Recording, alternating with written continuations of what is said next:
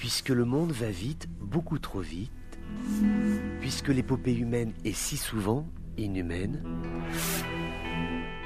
Voici une petite évasion sur les chemins de traverse des colères du monde qui nous alertent, parfois nous agacent, celles qui éreintent ou vont nous émouvoir. Le journal des colères du monde, c'est vous qui l'entendez, mais c'est lui qui vous écoute. Bonjour à tous, bienvenue dans ces colères du monde. Nous sommes le 19 janvier.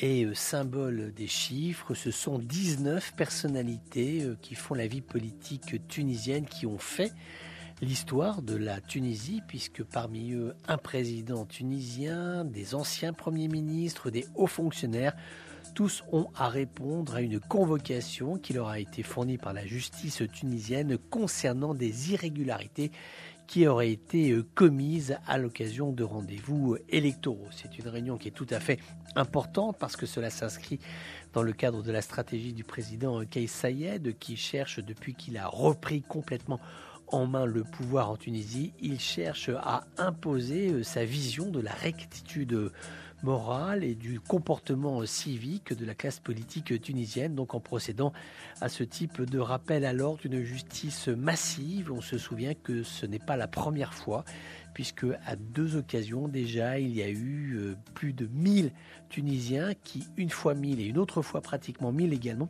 ont été amenés à s'expliquer devant la justice. Mais là, c'était pour des affaires souvent de droit commun qui n'avaient rien à voir avec la politique. En tout cas, cela s'inscrit dans une reprise en main également de l'institution judiciaire tunisienne par le palais de Carthage. Un palais de Carthage qui a par ailleurs décidé de prolonger l'état d'urgence sur l'ensemble du territoire tunisien, donc encore pour un mois. Cela nous conduit jusqu'au 18 février. État d'urgence, bien évidemment, causé par la situation pandémique qui reste, somme toute, plus maîtrisée que l'on a pu connaître dans les derniers mois. Et là, pour l'instant, on fait état d'un taux de contamination qui est assez maîtrisé. Omicron toujours droit devant, mais c'est vrai aussi que ce virus n'est pas mortel, ou en tout cas très peu. En revanche, Delta continue à poser des difficultés. Par mesure de précaution, les autorités sanitaires tunisiennes ont préféré reconduire l'état d'urgence. Inquiétude relative, mais inquiétude tout de même, après que le candidat à l'élection présidentielle, Éric Zemmour, ait promis dans son programme de campagne, s'il est élu, de revenir sur l'accord algéro-français du 27 décembre 1968 qui était relatif à la circulation, à l'emploi et au séjour de ressortissants algériens ainsi que de leurs familles sur le territoire national français, même s'il y a peu de chances que celui-ci soit élu dans la mesure où il n'a pour l'instant pas les signatures nécessaires d'élus français. Il en faut au moins 500 pour pouvoir se présenter au dernier round de l'élection présidentielle française. Malgré tout, le fait que cette suggestion soit formulée clairement par le candidat à la présidentielle, Éric Zemmour, inquiète à Alger. Parler de tension serait peut-être exagéré, disons que c'est un recadrage de la conseillère du secrétaire général des Nations Unies pour la Libye, Stéphanie Williams, qui ne voudrait pas que l'on perde trop de temps en Libye. Elle avait suggéré le mois de juin pour organiser la présidentielle. Il y a eu cette réunion à Tobrouk qui a décidé de se donner peut-être un peu plus de large, à savoir se donner 6, 7, 8 mois pour pouvoir organiser cette présidentielle. Eh bien, c'est trop long. La conseillère dit ceci: j'exhorte les législateurs, là elle parle des législateurs libyens, qui se sont réunis à Tobrouk, à s'entendre, dit-elle, sur un processus clair, limité dans le temps, avec un horizon clair, et ne pas créer un processus ouvert. L'idée ici de Stéphanie Williams, c'est de ne pas tomber dans le travers d'une élection présidentielle et législative qui serait repoussée d'échéance en échéance, finalement ad vitam aeternam. Il faut absolument réussir à conclure ce dossier.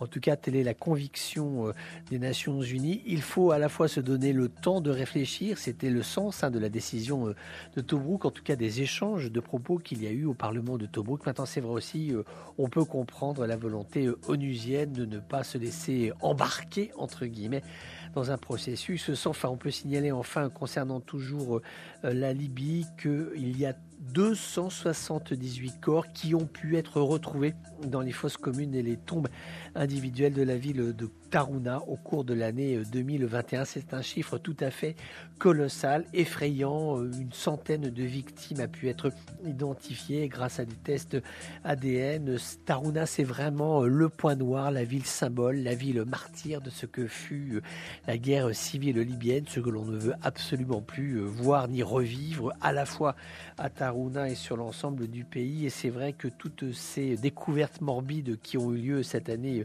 2021 font froid dans le dos et certainement doivent brûler les yeux de nombre de familles et d'amis qui ont perdu des proches dans ce massacre qui a été organisé par des gangsters, on peut les appeler ainsi, qui étaient les frères Alkani et qui donc ont délibérément massacré une partie de la population de cette petite ville qui vraisemblablement va s'inscrire dans une démarche mémorielle, qui va vraiment vouloir procéder à un souvenir organisé de telle façon à ce que les Libyens, tous les Libyens, aient un lieu de recueillement commun pour célébrer la mémoire de tous ceux qui sont tombés au cours de cette terrible guerre civile qui dure maintenant depuis plus de 10 ans. C'est une première. Le président iranien Ebrahim Raisi est à Moscou pour s'entretenir avec Vladimir Poutine, visite officielle, la première à Moscou depuis sa prise de fonction à Téhéran, avec énormément de dossiers à aborder. Bien évidemment, le dossier du nucléaire, tout à fait important, alors que les négociations de Vienne, il est toujours très difficile de savoir parce que à la fois on nous dit ça prend beaucoup de temps, ça n'avance pas, et puis après on a quelques mots dans une conférence de presse qui nous disent oui, mais tout de même, il y a encore quelques avancées. Maintenant, concrètement, sur les points qui concernent ces avancées, on n'a pas d'éléments qui soient vraiment palpables, concrétisés par des mots et par des engagements de part et d'autre. Donc, c'est extrêmement difficile de le savoir. On va également parler de ce qu'est la politique de l'Iran et de la Russie au Proche-Orient. C'est un terrain où il peut y avoir ici et là quelques frictions, quelques désaccords, puisque la vision de la Russie et la vision de l'Iran de ce que doit être le Proche-Orient de demain n'est pas convergente. Chaque pays a des axes de travail, a des diplomaties qui sont tout à fait singulières et qui ne travaillent pas main dans la main, sauf peut-être s'entendre sur quelques fondamentaux comme soutenir le régime de Bachar al-Assad et essayer autant que faire se peut d'amoindrir la présence américaine sur la région. Et puis, dernier point qui va être abordé, ce projet d'accord stratégique qui est sur la table de travail des diplomates. Il faut en peaufiner tous les alinéas, les lignes, les chapitres et les sous-chapitres, de telle façon à ce que ce texte puisse définir ce que seront à l'avenir les relations tactiques et stratégiques qui unissent la Russie et l'Iran. À chacun ses colères, colère, colère, colère, colère, colère. À chacun ses colères. Notre étape du jour est un aéroport turc à Ankara ou Istanbul. On le saura lorsque sera rendu officiel le projet de rencontre, de visite du président israélien Yitzhak Herzog, qui pourrait être le premier président israélien à se rendre en Turquie depuis Shimon Peres. C'était en 2007. Des pourparlers sont en cours entre les bureaux des deux présidents, Erdogan et Herzog, en vue d'organiser une visite en Turquie. Israël souligne néanmoins que l'amélioration probable des relations entre Tel Aviv et Ankara ne pourrait pas se faire au détriment des relations qu'Israël entretient avec Chypre ou encore la Grèce, qui sont des adversaires historiques de la Turquie. En tout cas, le fait est, c'est qu'il y a malgré tout ce projet. Ces deux pays ont beaucoup de choses à se dire. Alors, de façon très rapide, on peut parler de l'exploration et du développement du gaz naturel en mer Méditerranée, qui est un domaine tout à fait important. Et puis également, on peut souligner qu'il y a des efforts qui sont faits d'un point de vue humain pour renouer le dialogue. Par exemple, Erdogan et Herzog se sont parlé 3 fois depuis que ce dernier est entré en fonction. Cette l'année dernière. D'abord, Erdogan avait félicité Herzog lorsqu'il a été nommé président israélien. Ensuite, il y a eu un échange d'appels téléphoniques à l'occasion d'un couple israélien qui a été sorti d'une prison turque. Et puis, la mère du président Herzog est décédée la semaine dernière et Erdogan lui a adressé une lettre de condoléances. Donc voilà, ce sont des petits gestes, mais qui sont importants, qui indiquent une volonté de se reparler, de confirmer en fait ce retour des ambassadeurs qu'il y a eu. Ils se sont réinstallés en 2016. Il y avait eu toute cette affaire en 2008-2010, la grande période de dégradation des relations israélo-turques qui portait essentiellement sur la politique israélienne à Gaza, ce qui reste d'ailleurs toujours un sujet extrêmement vif. 10 ans plus tard, il y a nécessité pour ces deux nations importantes du Proche-Orient de renouer le dialogue avec des dossiers extrêmement litigieux, c'est tout à fait certain, des lectures tout à fait différentes du Proche-Orient, mais malgré tout, une proximité, un voisinage, aussi une volonté de faire primer le dialogue sur tout débordement de type belliqueux. Donc voilà, une démarche somme toute assez saine de part et d'autre.